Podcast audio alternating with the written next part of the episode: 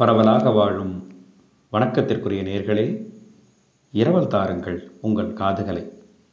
இரண்டொரு நிமிடங்கள் தான். நம் முன்னோர்கள் நமக்காக நாட்டுப்புற கதைகளையும் பாடல்களையும் பழமொழிகளையும் விட்டு சென்றிருக்கிறார்கள்.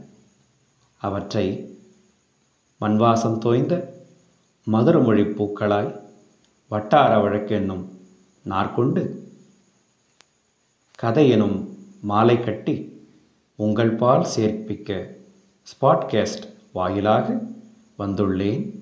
நான் உங்கள் அன்பு நண்பன் வெங்கடேசன். நன்றி.